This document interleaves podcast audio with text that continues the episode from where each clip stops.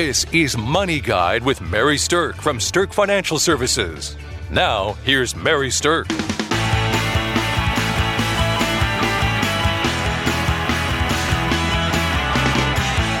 Welcome to Money Guide with Mary Sterk, and today we're talking about This Ain't Your Mama's Money. And with me today, I have financial planner Julie Chadwick. And Julie and I thought we would put together a show to honor the mothers in our lives, as tomorrow actually is Mother's Day. So happy Mother's Day to all you wonderful mothers out there. Happy Mother's Day to my mother and to all the mothers, yes.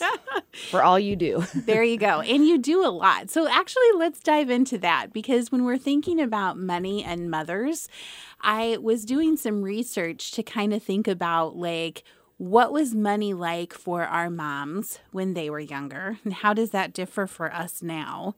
You know, what are some of the money values that our parents taught us? But also, what's the monetary value of what our mothers have provided us? Every, all the sacrifices that they've done and all the things that they gave up, or the cost of repaying them, what would that be? Yes. And you know what? There is a way to quantify it. And it's pretty pretty uh, eye-opening. So, you know, so the thing is, mothers are amazing, wonderful people, and they do so much for people. So what if you actually wanted to pay your mom back? What would those numbers actually look like? So we're going to make some assumptions. We're going to assume you're a millennial. So I hope my children are listening. Moms, you're going to love this. Kids, you're going to hate this. There you go. So if you're older than that, then your numbers would be a little bit different here. But first of all, your mom probably provided you with some housing, right? She probably let you live in there for a while. At least a while. So let's say that you lived with your parents for the first eighteen or nineteen years of your life, and you didn't have to pay rent to your mother. So what's the value of that? Well, when we look at the average median rent for the U S between nineteen eighty-eight and the twenty years after that, then there is definitely a number that we can come by. So we're going to take that family rent and divide it by mom, dad, and a kid to figure out what your share of the rent is. And I'm going to tell you that the value of your unpaid rent during the time your mama was raising you is about forty-five thousand dollars. Right.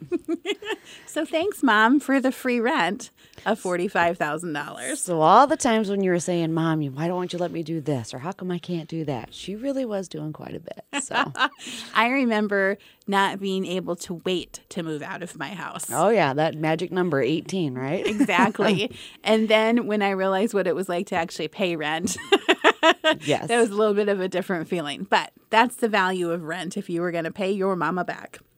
All right.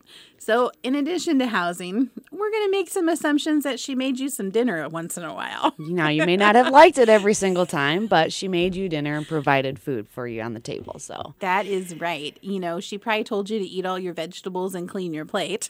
But I'm sure there were some of the fun snacks in there, and she splurged a little bit here and there, as moms always do. So more than likely. So the U S D A has estimates for a child's food costs by age. So if you add all of that up, and then over the course of nineteen years, in a moderate level of food, you we would be able to safely say that the value of the food your mom provided you while you were growing up is around forty-three thousand dollars. Wow, that's a big number. That's a lot of food. That's a lot of Happy Meals. Yeah, exactly. Yep. All right, so between housing and food now, we're up to eighty-five thousand dollars that your mom has put into taking care of you. What's the next thing? Let's talk about labor. Moms do a lot.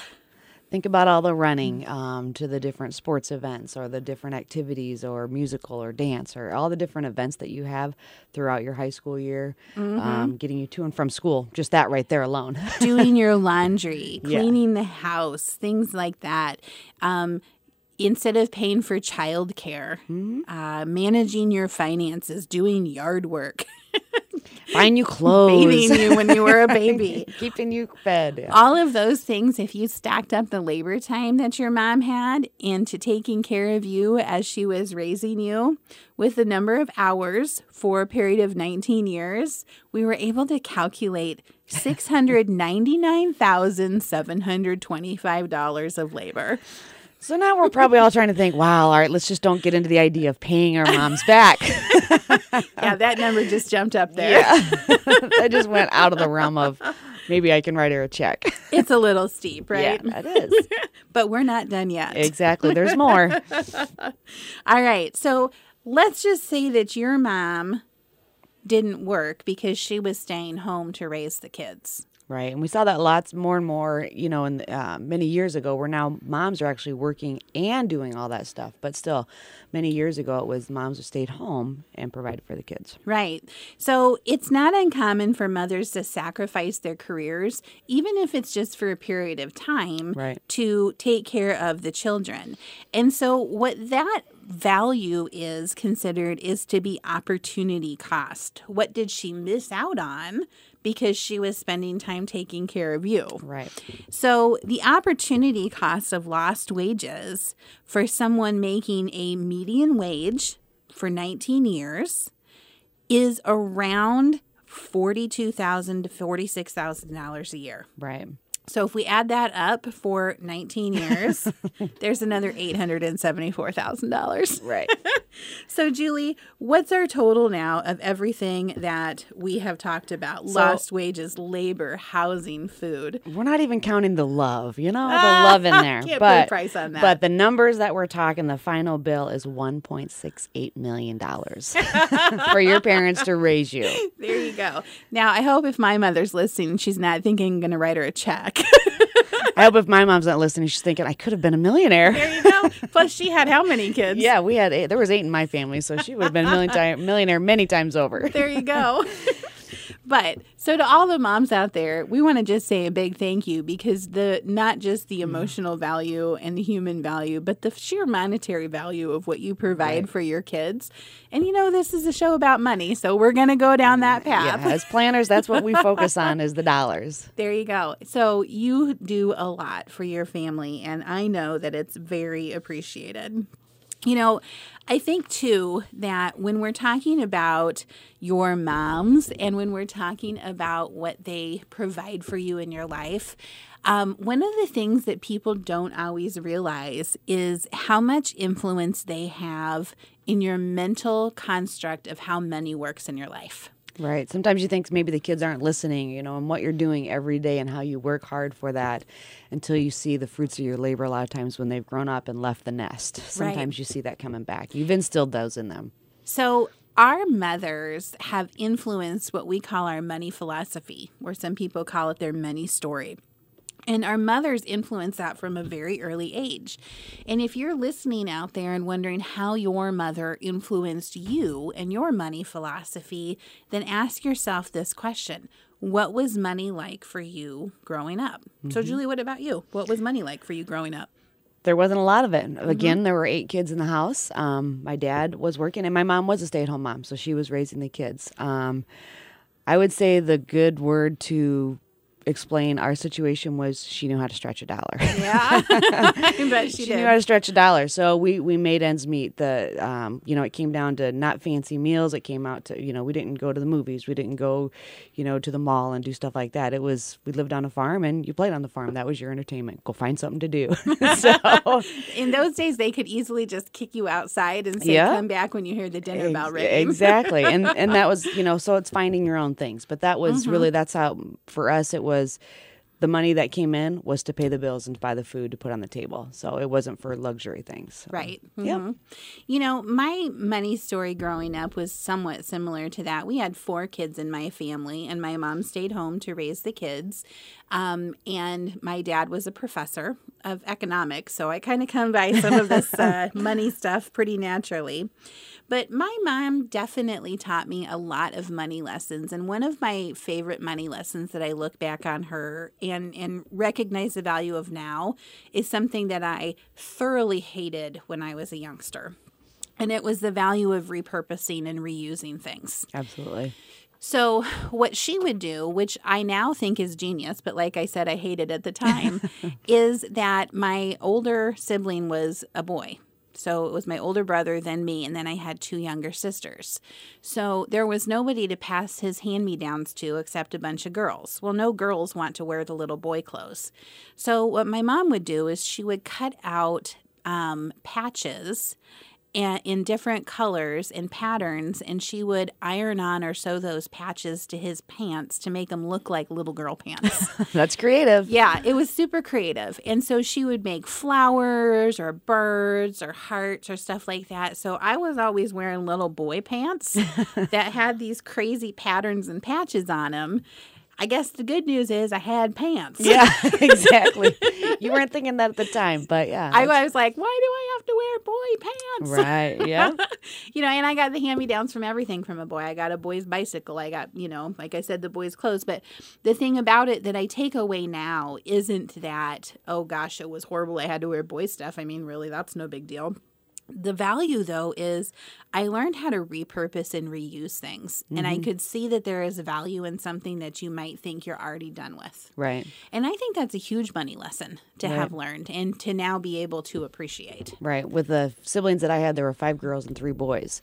So when it came to sports in high school, it was you play the sport that your sister played because you're going to wear your sister's shoes. So if, it, if she played volleyball, you're playing volleyball. That's awesome. Yep.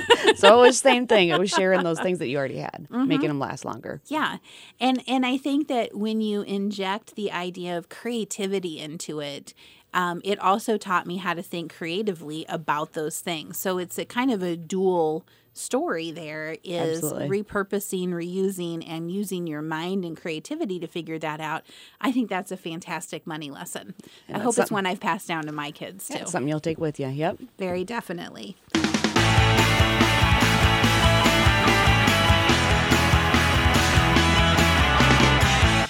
Welcome back to Money Guide with Mary Sterk, and today we're talking about This Ain't Your Mama's Money.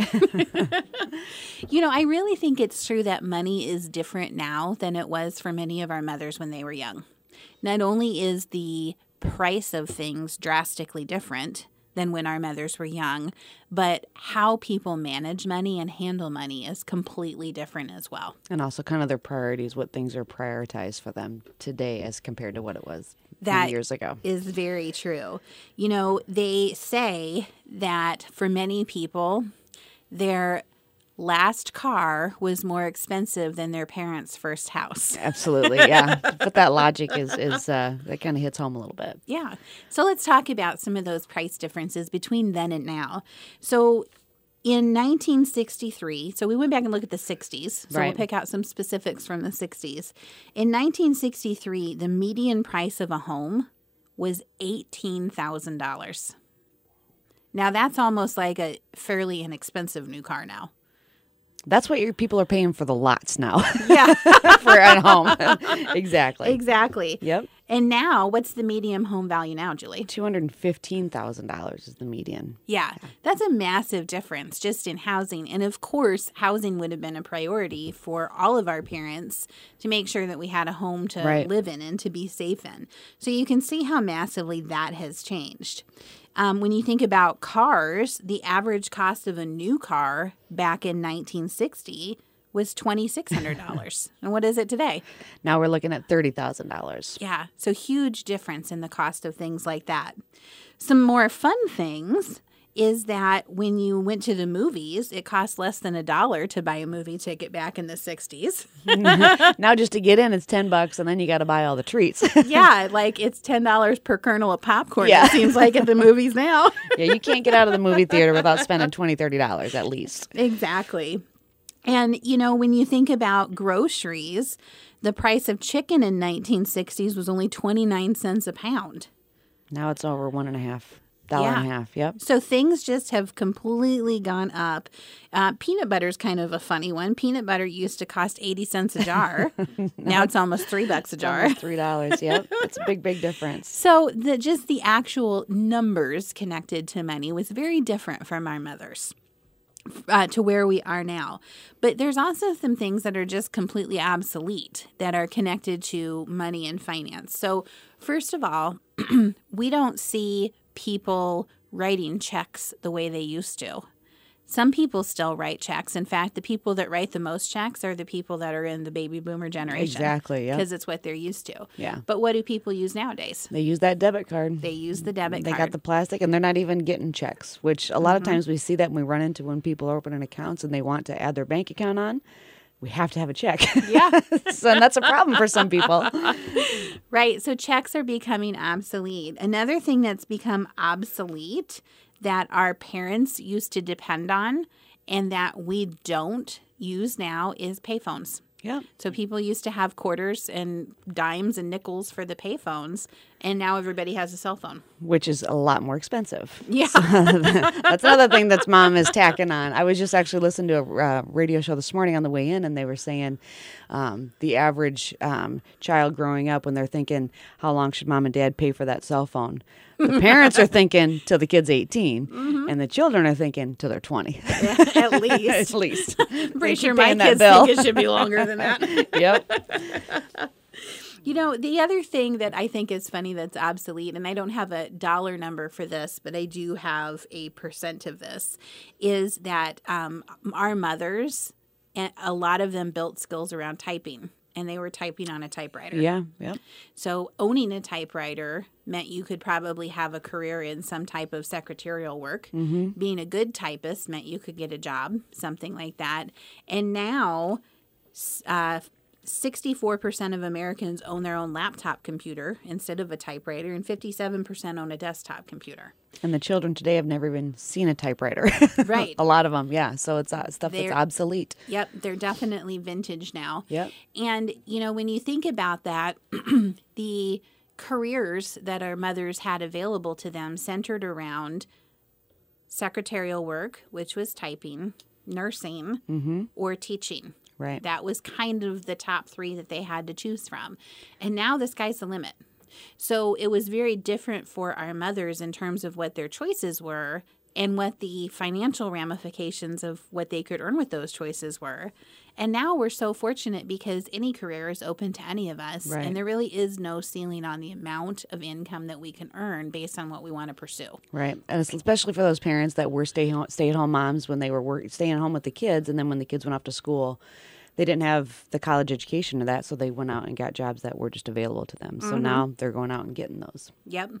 So I, I think that we all owe our moms a big thank you because it's our moms that paved the way for that kind of progress to be possible. For right. for women to have the choices that they have now mm-hmm. came on the backs of moms who paved the way for those choices. Right, right. So thanks, moms out there. We can't thank you we enough. We appreciate that. All right. So another thing that my mom taught me that I think was a very good money lesson was the value of a bargain. So when we would go shopping for things, she would um, always be looking on the clearance rack, always be encouraging us to look on the clearance rack.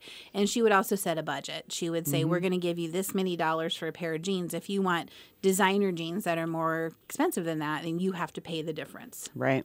So she knew what her boundaries were with money. She knew what her budget was, and she encouraged us to make that dollar last by looking for a bargain. And it's really funny you say that because my sister to this day, whenever I go shopping with her, she goes straight to the rack. I'm always looking at front at the new arrivals yeah, and everything. That's all fun. And she goes, no, get to the back. There's great sales.